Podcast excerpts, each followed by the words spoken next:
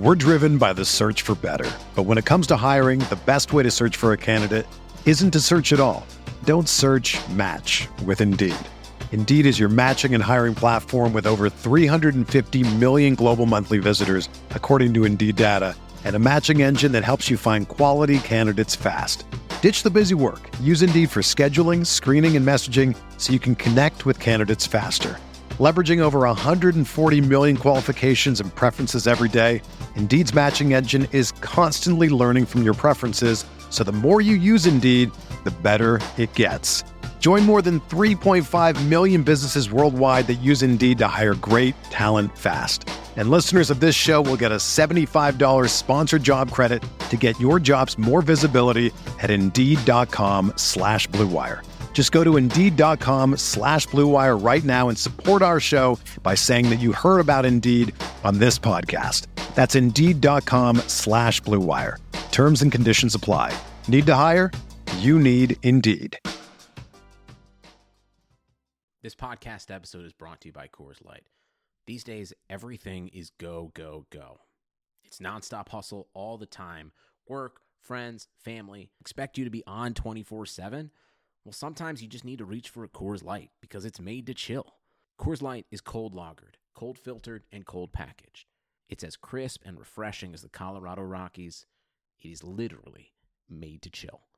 Coors Light is the one I choose when I need to unwind. So when you want to hit reset, reach for the beer that's made to chill.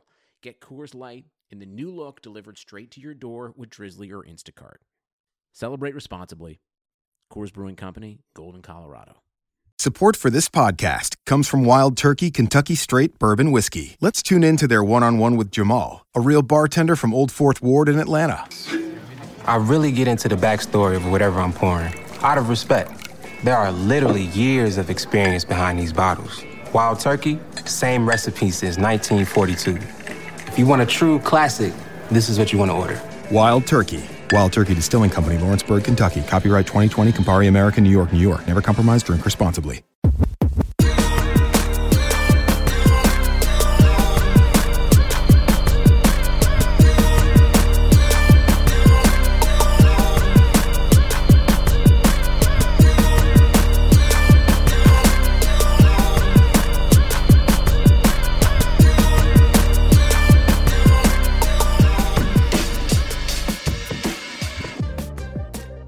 Welcome in to the RotoWire NFL podcast. I'm your host, John McKechnie, joined as always by Mario Puig. Mario, what's going on, man? We're a week out from the draft, but before we get into all that, you know, like what's been going on? How's you? How's your week going? Oh, it's fine. Um, we've I've mostly, I guess, just been doing that dynasty draft with you and the other people from the RotoWire football crew and, and office generally. Otherwise, I've, I've watched pretty much all my programs already, and uh, what we do in the shadows is back on, so that's great. That. Yeah, so that that show rules. I haven't seen the new episode. I'm probably going to watch that today now that it's going to be on Hulu without the commercials and the wretched uh, FX app. Where if you if you want to watch it like the day it comes on, you have to watch it with uh, roughly 45 minutes of commercials for each 22 minute broadcast. So I just thought I'll, I'll, wait till Thursday actually. Um, so yeah, I'll do that later and uh, do my best to keep up with the the, NFL media gets like in, exceptionally paranoid and idle in the week before the draft because it's like we we we're ready for the draft to start, but we can't. We're like in this purgatory, and everyone goes insane at the same time. So, uh, yeah, that there should be some interesting uh, drama in the, the upcoming days. We had a little bit of it with like those false Odell Beckham trade rumors yesterday, but that that was just like the uh, you know that, that that was like the the pot shot, like the the the, the initial volley that was was more like to to see where the two sides were and you know try to try to try to get the sides moving. It wasn't the real battle that, that that's coming up in the, the next few days. And then um, you know there was the whole uh, Jay Glazer teasing this giant news all day, and it it basically I mean this is b- before both of our time, but I definitely watched enough VH1 growing up to like know I love the '80s, and I I know about uh, Geraldo Rivera like promising to open Al Capone's crypt that supposedly had all this cool stuff in it, and it's just an empty room or something. Um, I believe that uh, what Jay Glazer did yesterday. What was kind of like the the 2020 equivalent of that. Yeah, that was pretty bad, actually. I'm really Like, I disappointed was- in Jay. Yeah, I thought he was above that kind of stuff, but I don't know. Maybe he's maybe maybe he has some bad investments and and just kind of like needed to sell out briefly to to get some sort of treat really badly. I don't know. I, I don't get that at all. He's he's normally like a pretty uh, principled guy, but that was actually just cynical bull crap and uh, yeah, t- to- total total uh, scoundrel behavior. Unlike Jay. yeah. Did did not care for that. Um, you know, I was waiting around all day. I had the tweet notifications even turned on, so like that, a little bit. Uh, of a buzzkill there because obviously things are a little bit boring uh, this week or so before the draft. Um, let's see, I got my stimulus check and uh, I made a very um, sound move with it. I got my windshield replaced this morning because it had a little Oh, crack in it. So uh, Did uh how did that work? Did you did it just like show up in your bank account? yeah, Oh, okay. Yeah, I never I never check uh, my bills or anything. I don't have like a credit card or anything. I'm just like an off the grid Yeah, you're off the idiot. grid. I- aside from my posting, um, yeah. So I, I hadn't seen that, but I was I kind of just assumed like eh, they're not going to send it to me. I just I just assumed like eh, it's a scam. I'm, I just I'll just not get it. Well, you're gonna But, get the uh, one with like the giant signature on it then, instead of Oh, the- that'd be cool. I- that's the slick that's the that's the one that I want. Like if I could choose direct deposit versus that, I'll be like, I'll I'll wait six months for the signed check with the with the big boys excellent signature on it. Oh, it's beautiful. Um, Donald Donald, best one, best signature. But now I have a pristine windshield and it feels pretty good. So That's nice. Yeah, I was I was like, this, this John car looks like uh, when you when you drove me to that uh, soup kitchen thing that we did. I was thinking like, wow, John's car is a lot more like the my friends from home's cars, and we're we're like such dirtbags, and I didn't think you were one. Um, so yeah, I was, I was, was no, it's look, these are my people, John. It's not an insult when I say dirtbag. Like I am one of them. I was like, damn, John's one of us. Um, but then you go and get your windshield fixed, and you know you're, you're too good for I us. know again. it's like Metallica cutting their hair, but I mean, Yeah. I, I still have um, at least 40 to 50 uh, burned mixtape CDs that are uh, lining the sides of my It's- like doors. Yeah, that's pretty clutch. Yeah, that's good to have. That's you're, you're staying to your roots a little bit, but yeah, I would say it's less like it's less than when Metallica cut their hair and more like when they were shopping at Armani Exchange Mm-hmm. or whatever that was. Uh, I don't know if you've seen that that picture. It's a funny Oh, yeah. meme, like James, James Hetfield with like forty thousand dollars worth of clothes in a bag, but also looking vaguely menacing. um, not convincingly, vaguely. Uh, he, it is still a Gucci or what? It was Gucci, something like that. Yeah. Um, that's you getting a windshield that isn't shattered, as far as I'm concerned. Yeah, kind kind of a cop out move, but uh, it, it's it's nice to to have that. I don't know. It, it's got a good field of vision to it now. And I'm uh, not actually holding anything against no, no, no. getting a real windshield, John. It's okay. And then I also got um, to you know speaking of programs, I've been watching The Sopranos, and, and I figured Uh-huh. I got to do at least one frivolous purchase with this. So I got me a nice Lacoste tracksuit that, that's going to be coming in, and oh, that's nice. that's going to be fly. You weren't kidding about that. No, man, I'm serious wait. about my bits.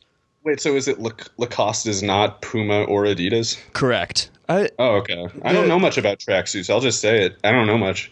I would have I would have thought that you'd be the sensei on the matter. I appreciate them, but it's like I'm more familiar with like I don't know, just band shirts, I guess. Yeah, that's true. You are the authority on those, and you know, I think that uh, the Roto staff in general may be lacking a little bit in the tracksuit game. So, um, you know, this this could be You're gonna one- have to one carry small the step. load on this one, John. I don't think there's gonna be much help on the way. We needed to step up more than one suit. I think. Get a second one, please. Okay, that might that might be in order. I, I think uh, maybe like Clay and James uh, might might need to join in uh, as well. The the Wednesday the the prospect pod guys. I see Clay getting into tracksuits. I could definitely see Clay doing it. I, I think that would work extremely well for him. And then we could just start like playing like socially distanced dominoes at the parks. You know, it, the, whole- there's a whole realm of possibilities. You could stand in front of the closed uh, Fraboni's and just like sit there drinking tiny espressos. That's actually genius. Okay, I might, might actually end up doing that. All right, so before I give away too many of my awesome tracksuit life plans, uh, let's get into uh, the meat of this podcast. Uh, you just released a new, updated first round mock that accounts for um, some of the trade rumors that are circulating, swirling um, as we sit here about a week from NFL draft time. It came up yesterday. Yeah. That Atlanta has the thirst. Explain. Well, Thomas Dimitroff, their GM, does have a history of trading up, and I remember uh, back in the AJ Green Julio Jones draft, AJ Green was the consensus wide receiver one in that draft. Julio was kind of considered like a 10 to 12 to 15 overall kind of player. And then in the few days right before the draft, it started to come out like actually Julio's going to go in like the top 10. And I remember, I think it was Jay Glazer actually uh, from his from his more honorable days. I think it was him who reported you know, the Falcons are obsessed with Julio Jones and are going to get him. They're going to trade up and get Julio Jones. And so this isn't necessarily the same thing. And, and notably, it wasn't Jay Glazer. It was uh, a handful of people, though. It was uh, including, I think, D. Orlando. Or I don't know if it was D. Orlando Ledbetter. So, somebody with the Atlanta Journal Constitution, I want to say though, tweeted y- yesterday, like, yeah, they're they're locked in on C.J. Henderson, and that's one of those reports. Like when it comes out with that much certainty, you would normally be worried about a smokescreen, and I guess yeah. you could be in this case. They they could be, you know, pulling a fast one on us. Uh, it's just that the last time it came out that they were, you know, obsessed with trading up, they did. And so maybe Arthur Blank, maybe Thomas Dimitroff, maybe they don't have much discipline in their uh, staffs, basically. Like maybe they have a leak issue. Uh, it's, it's either that or they deliberately leaked it to create misinformation. So unfortunately, we're not in a position to know that. But because of the Julio incident before, and because they like to trade up generally, I think I'm going to take it seriously. I think I'm going to assume that it's true. Um, it's just an odd thing, really, because they're at the 16th pick, and CJ Henderson's whatever. He's a good corner, and you could argue there's a big drop off after him. Right. Uh, Okudah is the best corner in the draft, and, and Henderson is is not like there's not much reason to believe he has the skill level that Okudah does, but he he does have a similar level of tools, and so a team could look at him and imagine, you know, tell themselves like, we'll we'll just coach him up, and then he'll be, you know, about as good as Okudah. But AJ Terrell, we can't coach up that way. We can't coach up Jeff Gladney that way. So there's there's maybe a valid reason for like an inflation in in uh, in CJ Henderson's market, but they're already at the 16th pick. And if all these other reports about the draft are true, you know, things like Derrick Brown's locked in the top 10, uh, Herbert and Tua are locked into the top six. Uh, the tackles, uh, Tristan Wirfs, Jedrick Wills, Andrew Thomas, whoever, Mekhi Becton, they're all going in the top 10. And so it's like, well, how the hell are they all going to go in the top 10 and the Falcons also still need to trade up for CJ Henderson? Like something's going to get pinched and it, it could be the receivers but people are also saying like there's reports coming out today. Uh, I can't remember who said it. Sorry, uh, but um, somebody was saying like the Browns are trying to trade back from ten, and the Broncos are trying to trade up, perhaps for a receiver. So it's like somebody's not going where everybody is saying they're definitely going, and uh, it could be that Henderson is for sure going in the top ten, and if he is, then I guess the Falcons have to be the favorite to get him, and that's that's what I projected here. I in this first round mock not because I wanted to exactly. I, I, feel anxious about projecting any of these players to fall. It, it, feels like it's just one of those things that's really easy to get wrong. Um, but I had the tackles falling a bit, the offensive tackles. Uh, I had the the Falcons trading up to the seventh pick, uh, where the where the Panthers are, and I had them trading uh, basically their third round pick this year and their second round pick next year. So in exchange for moving up nine spots and taking C.J. Henderson, um, so that's the biggest complexion change for, for this mock draft relative to the previous ones. A lot of the rest of it is the same stuff. Like the first five, uh, sorry, the first six picks are the same as my last one, I'm pretty sure. Okay. And that's Joe Burrow, of course, at the first pick to the Bengals, uh, Chase Young to Washington. Jeff Okudah at three to Detroit seems obvious, but I don't know. Matt Patricia is just not that good at this. And uh, it seems like he has a lot of authority in that front, or he has a lot of suction with the front office. So uh, we might see them continue to just do Patricia stuff, and none of that has worked out well. So if, if a team, if there were a team that could screw up something as easy as, you know, you traded Darius Slay, now you take Jeff Okudah because you're lucky to be able to get him. The Lions are the kind of team that would try to screw it up, and there is there has been a lot of consistent uh, smoke that they're trying to trade back, um, that they that they want to trade back, and it's like, why would you want to trade back if you you know Okudah is the guy you should take, and you know that he might not be there if he probably won't be there think, if you trade back. I think if you're the Lions, the only realistic way that you could trade back and and still get Okudah, I think in an ideal world would be you know. Uh, kind of leveraging Miami and the Chargers yeah. against each other and saying like, "Hey, these guys are offering me this. I'm thinking about it." Uh, yeah, that right. that type of thing. Yeah, yeah, definitely. And it's funny because El, Armando Salguero, the Miami Miami Herald guy, we talked about him a couple times in recent podcasts. Uh, he had his thing. It might have been last week already, uh, but when his report came out, he, which he's consistently implied that the Dolphins like Herbert more than Tua about an hour after he posted that, there came these. I think it might have been Rapoport saying like, uh, "Oh, by the way, the Lions getting some action on trading back," and it's like, wow, it sure seems like that was in response to the Herbert thing, um, as if yeah, maybe the Tua demand for the for the top three, the top five, maybe it doesn't actually exist, and it's just Matt Patricia calling Ian Rapoport like. Uh, hey, uh, Ian, can you help us out here? And uh, Ian's like, I'll see what I can do. And there's not much he can do. So, uh, yeah, I'm projecting Okudah to stay at the third pick with the Lions. I don't really see how they can trade back unless it's uh, in a way where they lose Okudah and basically screw up their I don't know, next three years. Um, be very Lions, so which they can do it. They have the potential. Um, but yeah, I have Isaiah Simmons going four to the Giants. They, they could take one of those offensive tackles. I went with Simmons just because I I don't know. It's he, he's interesting, and these nickel corners not getting paid in free agency makes me think that uh, the position is being replaced, and it's like, what are you replacing nickel corner with?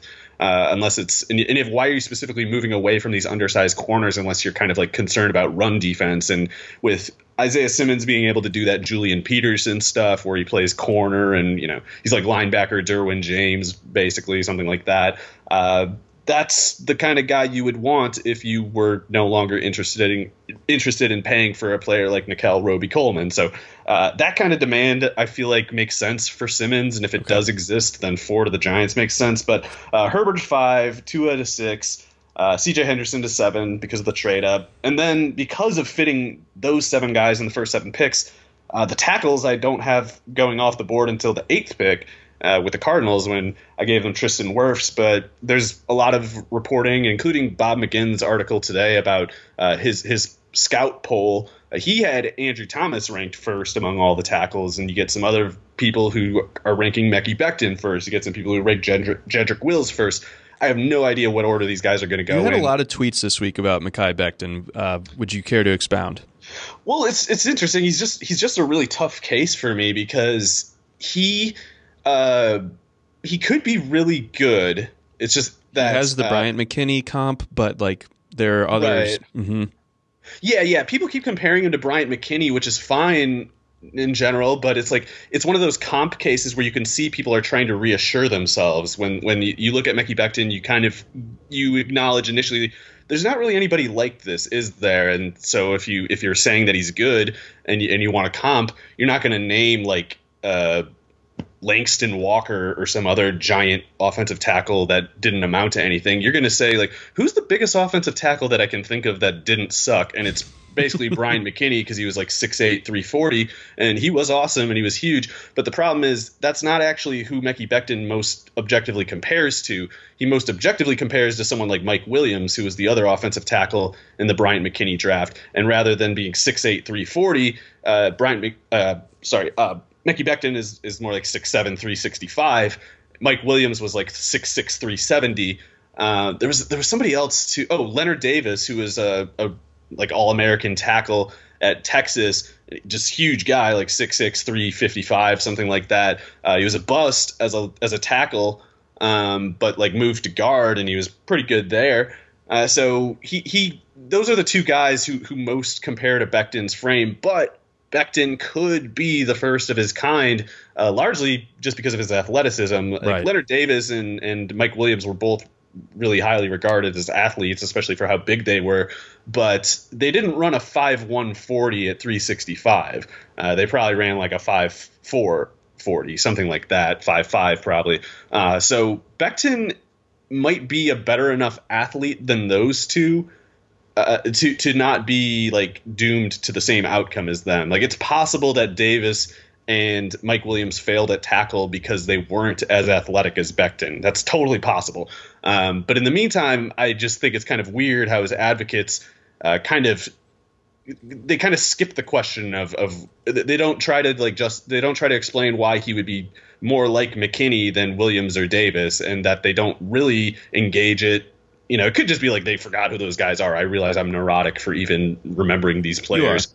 Um, but it's like they they are more similar, and so I would just kind of like someone who know someone who knows more about offensive line than me because I don't know anything about offensive line. It's like I I I remember who players are and what they look like and who looks like them, but I don't know how to coach someone how to play offensive line. So some of these guys who do know more, who are Becton fans, I'd like to just hear them explain what's different about him than Mike Williams and Leonard Davis okay. instead of just telling me, "Don't worry, it's like Brian McKinnie, because it's not like Brian McKinnie. He's a, he's a totally different build. 6'8", 340 is actually quite a bit different than three, uh, 6'7", 365. Um, but yeah, Becton is an insane athlete. He might just be the first of his type, and he could be awesome. And I don't want to bet against him. It's just kind of like I don't want to rank him first or second in the class when there's guys like Andrew Thomas, Tristan Wirfs, Jedrick Wills who definitely look like guys that I've seen before who were good in the NFL.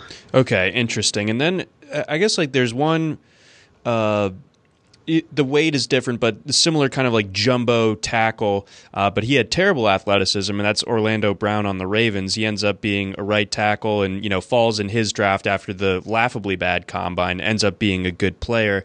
Um, yeah. So I mean, sometimes being being that freak athlete at, at that position doesn't always like it doesn't mean that you're going to be great, and, and being a, a, somewhat of a minus athlete doesn't mean that you're going to be a failure either. Yeah, and it also depends on what teams expect of them. Like, uh, I assume Brown, he's not a serious like left tackle. Is he a left tackle? Uh, no, he plays on the right side. Ronnie okay, Stanley so, plays left. So yeah, generally you would think like if Becton has any limitations related to being too big or whatever, you can alleviate that a little bit by having him on the strong side rather than the blind side. Uh, so I think he's going to be good. Like if I had to call it, I'd say Becton will probably be good or very good. Uh, it's just a different question to me when it when it's uh, will you take him over Tristan Wirfs? And I wouldn't, and I don't think the Cardinals would. If McGinn's poll is right, then I think that Thomas will also go ahead of Becton. Yeah. So I'm figuring, in the the way I wrote it here, I gave Tristan Wirfs to the Cardinals at eight, which would be pretty much the best case scenario for them. Uh, if Derrick Brown going to the Jaguars at nine, I I can't figure that one out. It's like his his workout numbers are not very good. His no. his his stats are pretty good. The film is is it's easier to see the appeal because he's one of these guys who just wrecks people and you know decapitates them yeah, when he like them. collapses an entire pocket, just ruins a play. Like with yeah, he's so strong and like so violent with his hands. But there were games, there were times where it's like Oh, I get, I, I get where like maybe the that lack of athleticism that showed up in in Indianapolis. I see where where that happened occasionally. I thought against Alabama he got kind of dominated, honestly, by by their uh, right guard. Yeah, and it's it's one of those things like he can be good and and he can have a certain he can be the same player more or less that he was at Auburn, but it's like if you're not contributing as a pass rusher, and if, if you're playing fewer than like 650 snaps at defensive tackle, you can only contribute so much, despite how cool it might look when you tackle people or, or how many times you throw people, you know, and, and make them look silly. That stuff's cool. Uh, but the, the, the thing is, for me, it's like we've seen Ndamukong Suh in the NFL, and he's been a very very good defensive tackle f- for a while now. Uh, but he kind of had that same college presence as Derrick Brown, but like way more. And he was a standout athlete right. w- with his combine testing, and he still wasn't exactly like a Warren Sapp or anything like that. So uh, you know Brown could be good, but he's no Suh. and Suh was a pretty high bar to, to reach as far as like a top five sort of uh, defensive tackle pick. So I, I don't really like taking Brown this high, but the Jaguars media, uh, Panthers media, they say that they love this guy, and and plugged in reporters seem uh, pretty convinced he's going to go in the top 12. So I project him to the Jaguars. I don't think it's the best pick for them, but I, I'm just trying to guess the way it'll actually go best that I can. Uh, but yeah, Cleveland at 10, getting Andrew Thomas would be pretty much a best case scenario. And if he's there, I don't know why they would trade back. I've seen people saying that they uh, want to trade back from the 10th pick. The for Broncos Ezra might, Cleveland. For Ezra Cleveland, I wouldn't be surprised if it's actually Austin Jackson. Um, but a zone blocking tackle, basically, is what they need. And either of those guys would work. Either of them should be available 20th pick or, or later And uh, but at ten, it's like that like trading back for Ezra Cleveland is the kind of plan I feel like you make when you're assuming Andrew Thomas won't be an option. I could be wrong. I feel like that's asking for trouble to take a lesser prospect in a trade back because they're going to need that guy to play right away. Yeah. They don't have another tackle. So it's Andrew Thomas is the one who's definitely better right now, or at least I feel like it's safe to say that. And uh, yeah, I, I, think it'd be kind of trying to get cute if you pass up a player like to, that. He used to uh, clear the path for Nick Chubb way back when. Yeah, I mean, I like him and the uh, Isaiah Wilson too. I didn't mm-hmm. project him in the first round for this one, but I think he'll be a top forty, top fifty pick. Wilson's uh, a beast. Yeah, I like him at a right at the right side too. Yeah. Um, but yeah, if if if uh, the the Browns stay at ten and take Andrew Thomas, then at eleven is where we should see uh, the receiver run start. It might not though, because again, in this in this projection, I have Jedrick Wills available at the eleventh pick, which I don't know if the Jets had planned on that. I don't know how they would react to it. Uh, Becton is also on the board at the 11th pick, but I feel like the Jets are stupid, and I think I don't know, like it. It's not that taking Jerry Jeudy or CeeDee Lamb would be a bad pick at 11. It would be a good pick, but in conjunction with signing George Fant at left tackle, it would be a stupid thing to do. Like if you're signing George Fant at left tackle, you should be taking a tackle with the tenth pick because you basically are sure Fant is not an answer. But the Jets might think he is. So if they think that, then maybe they would pass on both Wills and Becton, start the receiver run. If they take a tackle here, then that screws up the whole wide receiver economy in the draft, though, because if the Jets don't take one, if the, if the Raiders at 12 take Jeudy or Lamb, the the one they don't take could fall to the 20th pick or something like that, uh, maybe even later. So we'll see. I don't know. It, it, felt wrong for me to to put Jeudy and Lamb lower than the 11th and 12th pick, so I kind of forced them there. Even though there's definitely a case to make that I should have put Wills or Becton or both uh, higher than I did. But I, I gave Jeudy to the Jets at 11, Lamb to the, to the Raiders at 12. And then at the 13th pick, where the 49ers uh, traded DeForest Buckner to the Colts for that for that selection, I had them take Javon Kinlaw. I'm also not as high on Javon Kinlaw as most draft media are at the moment, but he's pretty similar to Brown, so I can't really, you know, I can't concede that Brown would go ninth and then say, but Kinlaw will go 22nd or something. I think they should respectively go about the 13th or the 15th pick and then the 20th or the 22nd but in this case, I projected nine for Brown and 13 to the 49ers for Kinlaw. Becton to the Buccaneers at 14, I think, is actually the ideal landing spot for Becton because they got Donovan Smith at left tackle. The right tackle, Joe Haeg, is not a serious option. They, they really need to get a better tackle, I think. Becton would be great. Uh, Jedrick Wills would be great. I gave them Becton, though, just because if I have to pick someone to fall out of a group of Becton, Thomas, Wirfs, uh, whatever else. Um, I think it would be Wills because I know he's a I know he's a really good prospect and he's he looks like he's got a very high floor. But 6'4", 312 tackles aren't traditionally coveted. They they traditionally are the guys who are regarded as like the low ceiling types. So if someone's gonna fall, I feel like it would be Wills because he he didn't even play the left side, did he? He played no, like the played right, right side. Right side. Alex built, Leatherwood, I think, is the left tackle at Alabama.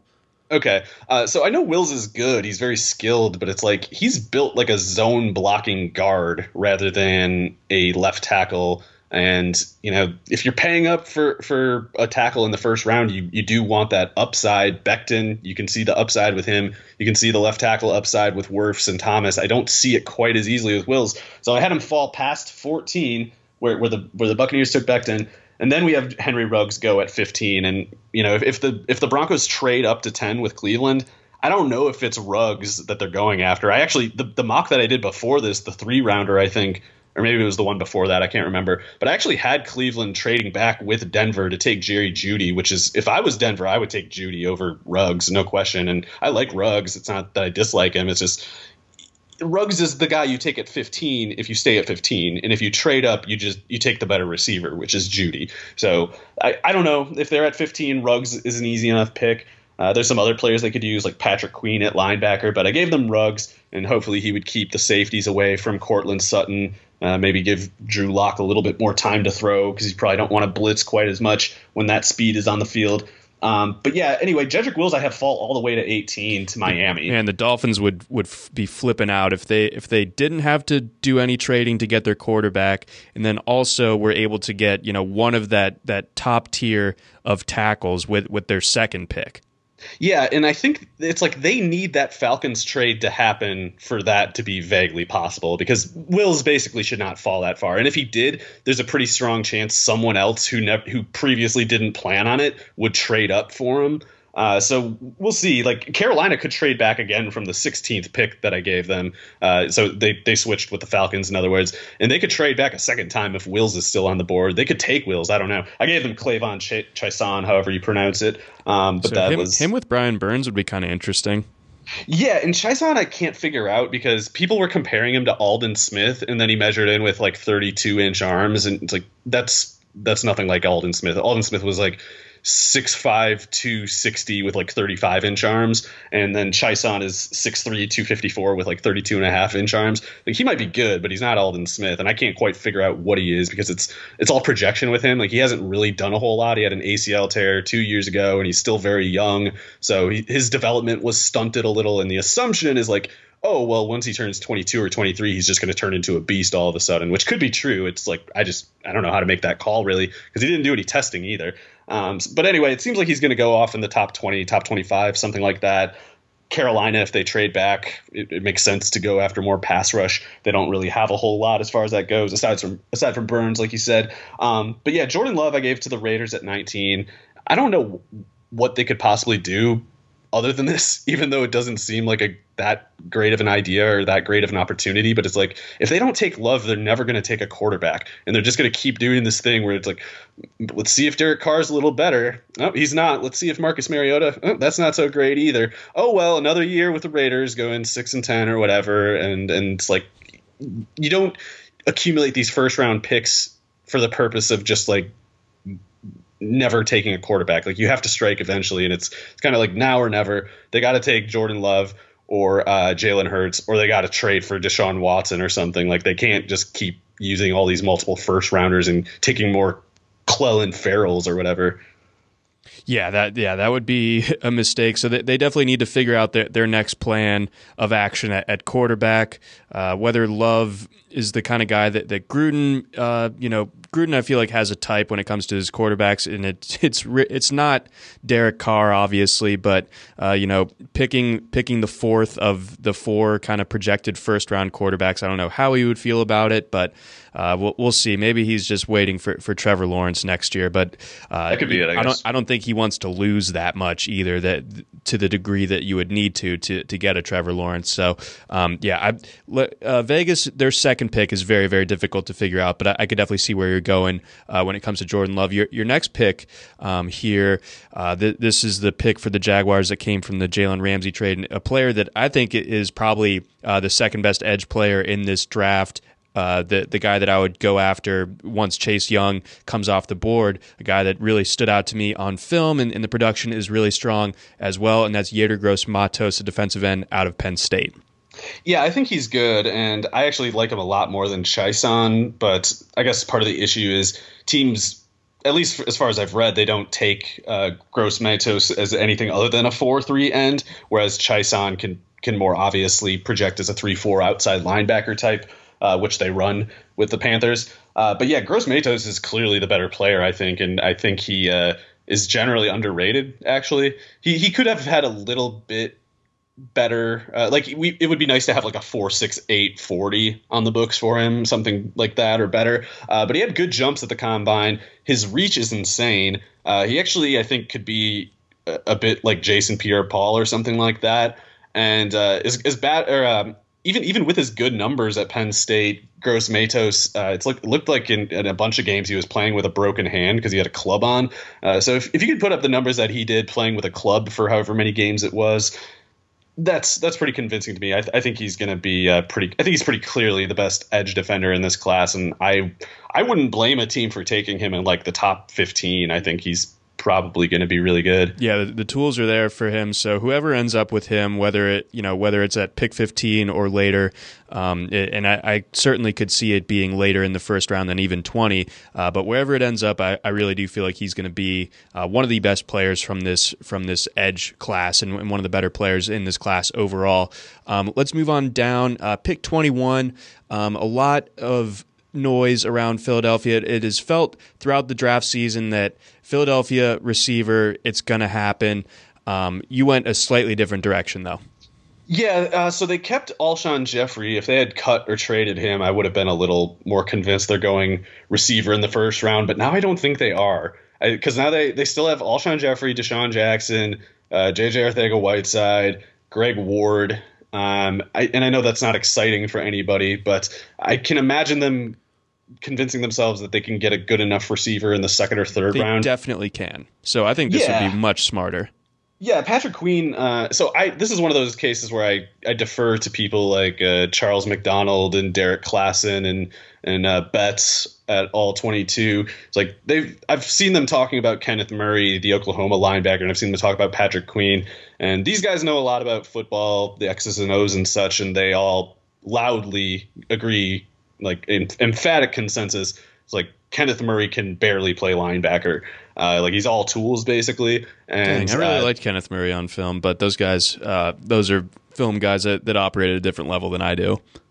Right. That, yeah, it's like Murray piled up numbers and he made a lot of cool plays, but he oh, also apparently did not have any technical aspect to his game. So these guys who know a lot more than me about this stuff, they were saying Patrick Queen is clearly better. So I, I guess I would assume the NFL will agree, and Patrick Queen I think will go in the first round, whereas Murray at this point I'm not convinced that he will. I don't know if he's going to go in the first like 45 picks. Um, but we'll we'll see though. And Queen would be a good pick for you know whatever team gets him. And, and the Eagles don't have many needs, so uh, get, getting a fast guy who's who's really good at linebacker, good in coverage at linebacker would be a good pick for them. I think. Uh, at the 22nd pick, the Vikings I gave them Jaylon Johnson, the corner from Utah. I, I put him ahead of Jeff Gladney and a couple of the other guys, basically because he's young and was he was really good on a really good defense. So that's that's good to see. I think when it, when a guy's basically like the best player on a defense that stands out, and uh, he's still young, he has still has development to project like Johnson does. Uh, so he could go in the first round. It's it's basically between him and like Noah Igbinoghene or whatever his name is from Auburn, Jeff Gladney from TCU, uh, AJ Terrell from Clemson. Uh, any of those guys could be a pick for the Vikings either here or at their 25th pick. They might need to take two corners in the first round. I don't. I don't really think they will. Um, but yeah, I had Jalen Hurts go 23rd in a trade up, the the second of the two trades in this draft. Um, I had the Patriots trading out of the first round to the 34th pick, where the where the Colts have their their second rounder, and trading up into the first round for Jalen Hurts makes sense for whatever team it is that takes Jalen Hurts, just because you get that fifth year option on the contract that way. Uh, so if if it's the Colts, that would make a lot of sense to me. If it's if it's nobody, that wouldn't be shocking. But if I was a team that w- convinced themselves that Jalen Hurts is good and is worth drafting, I could basically convince myself that he's worth taking in the first round, just because. Uh, yeah, you don't you don't want to take like a project quarterback on a four year deal, really. Like you, you'll take him if it's like late third round, then it's you know who cares. But uh, you might need two years to develop or something, and then you're gonna have to like pay the guy a lot as soon as he's any use. So uh, I think if the Colts want him, it would make sense to move into the first 32 picks to get that extra year on the contract. Yeah, and I think that you've had the scent out for for Hurts in Indianapolis for a while. Um, I can't think of a better mentor uh, than, than Philip Rivers in terms of uh, a game that matches Hurts's. Yeah, and I I'm kidding. That's that was. I mean, it, it's it's good to learn from No, somebody like him, even though they're totally different. But yeah, I just it's like he's got to play somewhere, and I don't Yeah. know of a team that could use him more obviously. So I'm like, eh, what the hell? No, that, that it's good. I, I just I, I like the idea of like uh, Philip Rivers like in running around trying to like uh, Or uh, imagine Hurts. Or imagine Jalen Hurts. He gets on the like Rivers. Uh, he, he he like pulls his back or something. They have to take him out, and uh, they put Hurts out there, and he's like, just he he's like slow and throwing shot put motion. Yeah, I learned this Oh, new no. throwing motion. Rivers really did teach him. um, yeah. Anyway, uh, I think he would make sense, and you know, Reich. He's he's a pretty impressive coach, and if if somebody can develop Hurts, Reich would be kind of like a top three candidate in my mind to, to be able to pull it off. Uh, but anyway, the next pick I gave Brandon Aiyuk to the Saints. I don't really see it with Aiyuk, or at least I'm I'm not willing to consider him better than Jalen Reagor, uh, who I project two picks later to the Vikings at the 25th, or sorry, the next pick, Next pick. to the Vikings at the 25th. Uh, but all the NFL media, including Bob McGinn, are saying like Brandon Aiyuk is a top five receiver. It's a consensus thing. He's probably going in the first round. If he does, then I think the Vikings and the Saints make the most sense. Uh, so yeah, I gave Reagor to the Vikings at the next pick with Aiyuk being off the board. I don't want Reagor to go there. I, I want Reagor to go to like the Chiefs or something like that, uh, or, or, the Ravens. Uh, some offense where I, th- I think it's already going to be explosive and, and, something that will amplify his strengths. But uh, the Vikings, you know, even though they probably wouldn't get the most out of him, they, they could use his speed. Uh, pretty much any team could, of course. Um, but yeah, 26, Justin Madubuike to the to the Dolphins. Uh, he's just like a he's a guy who can play defensive tackle in a nickel formation. He can play like uh, over the what is it? Is it three tech they call it? Like you play over the guard, over the guard, yeah, between the guard and the tackle, depending on your alignment, and they they want to do all that amoeba front stuff in in Miami. So he would be a good pick for them. Gave Austin Jackson the other uh, the other tackle uh, to the Seahawks just because he's a he's like a spark specimen, and traditionally the Seahawks like guys like that. Gave your Ravers, uh, your Ravens, uh, Cesar Ruiz instead of uh, I, I, had I had liked Reagor. Reagor would be perfect for the Ravens. I, I, just if if if he's there, I really hope he take they take them. But uh, in this scenario, if, if Reagor's gone, obviously it's a moot point. And Cesar Ruiz, Lloyd Cushenberry, somebody like that, I think the Ravens need to get. Yeah, they need and, an, they need an interior lineman now that Yanda's gone.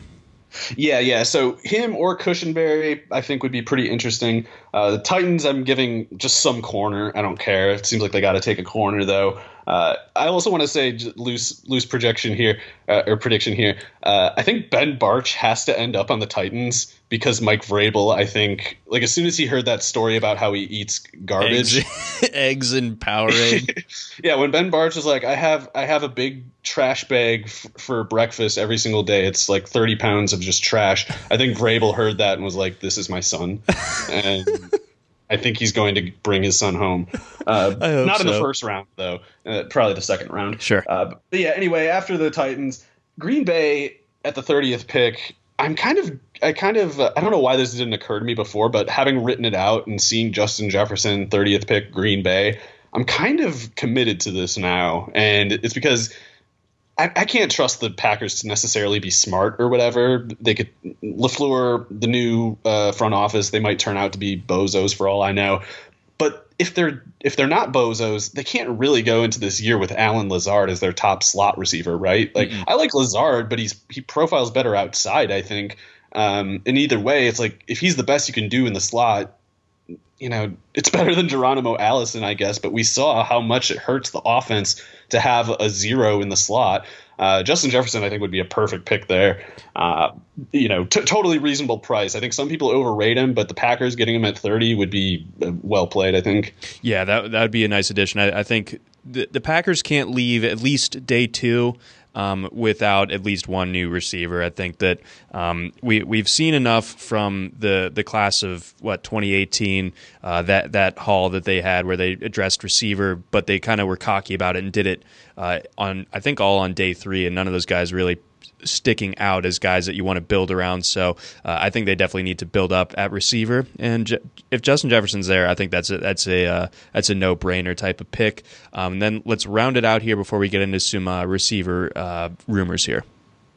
Yeah, so uh, at, after after uh, Justin Jefferson at the 30th pick, I gave at 31 to San Francisco Ezra Cleveland. I feel like San Francisco needs to get an offensive tackle in this draft because uh, Joe Staley is going to be 36, and if they want a classic Shanahan kind of offensive lineman, I think it would need to be someone like uh, well, Jedrick Wills, Andrew Thomas, Wirfs. It's like those guys are so good they can work in any kind of scheme, including the Shanahan one. Uh, but as far as this pick, the 31st pick, Austin Jackson and Ezra Cleveland would both make a lot of sense because they're both, uh, and especially Jackson, he's like hyper athletic. But Cle- uh, Cleveland's very athletic. He, he's like a finesse kind of zone blocking classic zone blocking sort of prospect. So he would make sense at the 31st pick. Uh, I gave Jonathan Taylor to the Chiefs again because it's like I don't know the Chiefs don't really have obvious needs and. Why not make this luxury pick? If you're going to have a luxury pick, like why not just answer the running back position with the 32nd overall selection? You know, for the next four or five years. It's not as if they're spending a top 10 pick on him. It's not like they're going to pay him a lot. They're going to be paying him very little in this scenario, actually. So uh, they should take that opportunity if they have it, in my opinion. Uh, you might have noticed I did not have Denzel Mims in the first round. of this draft, and uh, there's been there's been an online kind of like turn against him. Like before the the past like two months, every day pretty much has been like Denzel Mims is so good. He's so awesome. He's he's like he's so. He never caught a screen pass, so he's good. Well, it's it's it's a tough. I don't want to make it sound like I am dismissing Mims because I think he's a good prospect. It's just I get creeped out when people start being a, a, like so hyperbolic about things and when they um like when they don't justify their enthusiasm really and I, I don't think people really did they just kind of said stuff like well he's good at the combine uh, he's good at the senior bowl and he makes all these jump ball plays and he's so acrobatic and I'm like you know, on some level, if you're that acrobatic and you need to keep showing how acrobatic you are, it's like maybe you're not really getting open. Like maybe maybe if you created more separation, I wouldn't know you were so acrobatic because you just kind of like catch the ball and keep running. Um, but he definitely is fast. He's definitely acrobatic. Uh, he's he's good on to some extent. It's just like he never outproduced the baseline of the Baylor offense. He, he gets credit for volume. He carried a lot of volume, and that means something. And especially it means something in, in conjunction with his awesome testing at the combine. But I really would like to see a player outproduce the baseline and carry a high volume amount. Uh, that's that's when I can really feel comfortable about a prospect. Um, but with people suggesting that Mims is like a top 15, top 20 pick, it's like I never saw grounds for that. And and when no one comes out to make a case as to why I should specifically rank him that high, I feel like they're kind of not making the case. I feel like they're just skipping the question and kind of trying to focus on the the warm fuzzy things about about his player profile, like the highlights, basically. Yeah, and the the, te- uh, the testing certainly um, did more for him than you know maybe any receiver in this class. I think coming into the combine, maybe a day th- like a mid day three guy, and then and then uh, he just blows Mims? it up.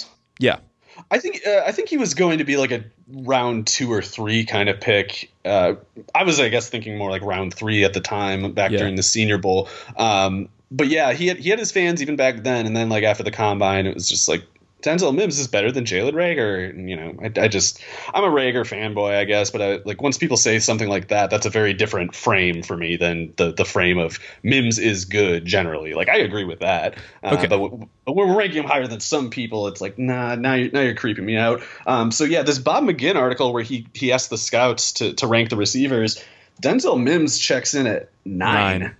Yeah, so that's that's quite a bit lower than some people were projecting. Um, the thing about the screen pass thing that you mentioned, it's it's kind of interesting, but it's not like the reason that he was below the team's baseline. It's like it, it would it would explain being below the completion percentage baseline, but not the yards per target. Like he should have been a guy, in my opinion, who did at least nine yards a target in the Baylor offense if the Baylor offense is averaging 7.8 yards per pass. And instead, he was kind of just like right at the baseline or trivially above it. So it's like if you have all these athletic tools and you're big and you're acrobatic, why if you if you have skill too, why wouldn't it show up more in the box score? Like there could be an excuse. I'm just skeptical, and like when people don't even bother addressing it, I I think it's interesting. So at nine here, he comes in later than Reagor, who's at eight.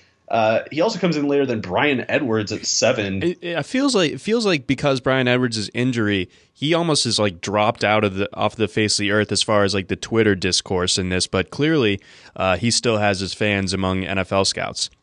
Yeah, and the the McGinn article isn't foolproof. Like it's not always one to one. It's it's never one to one with the results in the draft order. So this isn't uh, like a lock or anything. But yeah, I think this is enough to say people generally were too low on Edwards. Like you can still say Mims is better than Edwards. Like I I don't even think I would disagree with that. Like I think they're they're, they're like similarly graded prospects to me, uh, at least in the absence of workout numbers for Edwards because of that broken foot. Um, but yeah, it's like if if he's ranked seven in the McGinn article, then everybody else was basically too low on him because you'd see him ranked like 15th among receivers or something like that. Right. Um, I feel like I've kind of been in the middle. Like I I couldn't stand by him as as much once he didn't test, uh, just because of the other receivers that we have in this class did test and did so well. It's like all else being equal, I got to give the advantage to the guy who was in the same tier but has the good athletic testing. I can't just take the leap of faith, uh, you know, not responsibly anyway. Um, yeah, I like I like Edwards. I don't think I would rank him ahead of Mims, and I'm even a Mims skeptic. Um, but it's good to see because like yeah, Edwards you know, he, he at the very least he kind of had a, a, bad deal there, getting hurt after already playing four years at South Carolina. Um, so yeah, that's it's interesting that Mims is that low.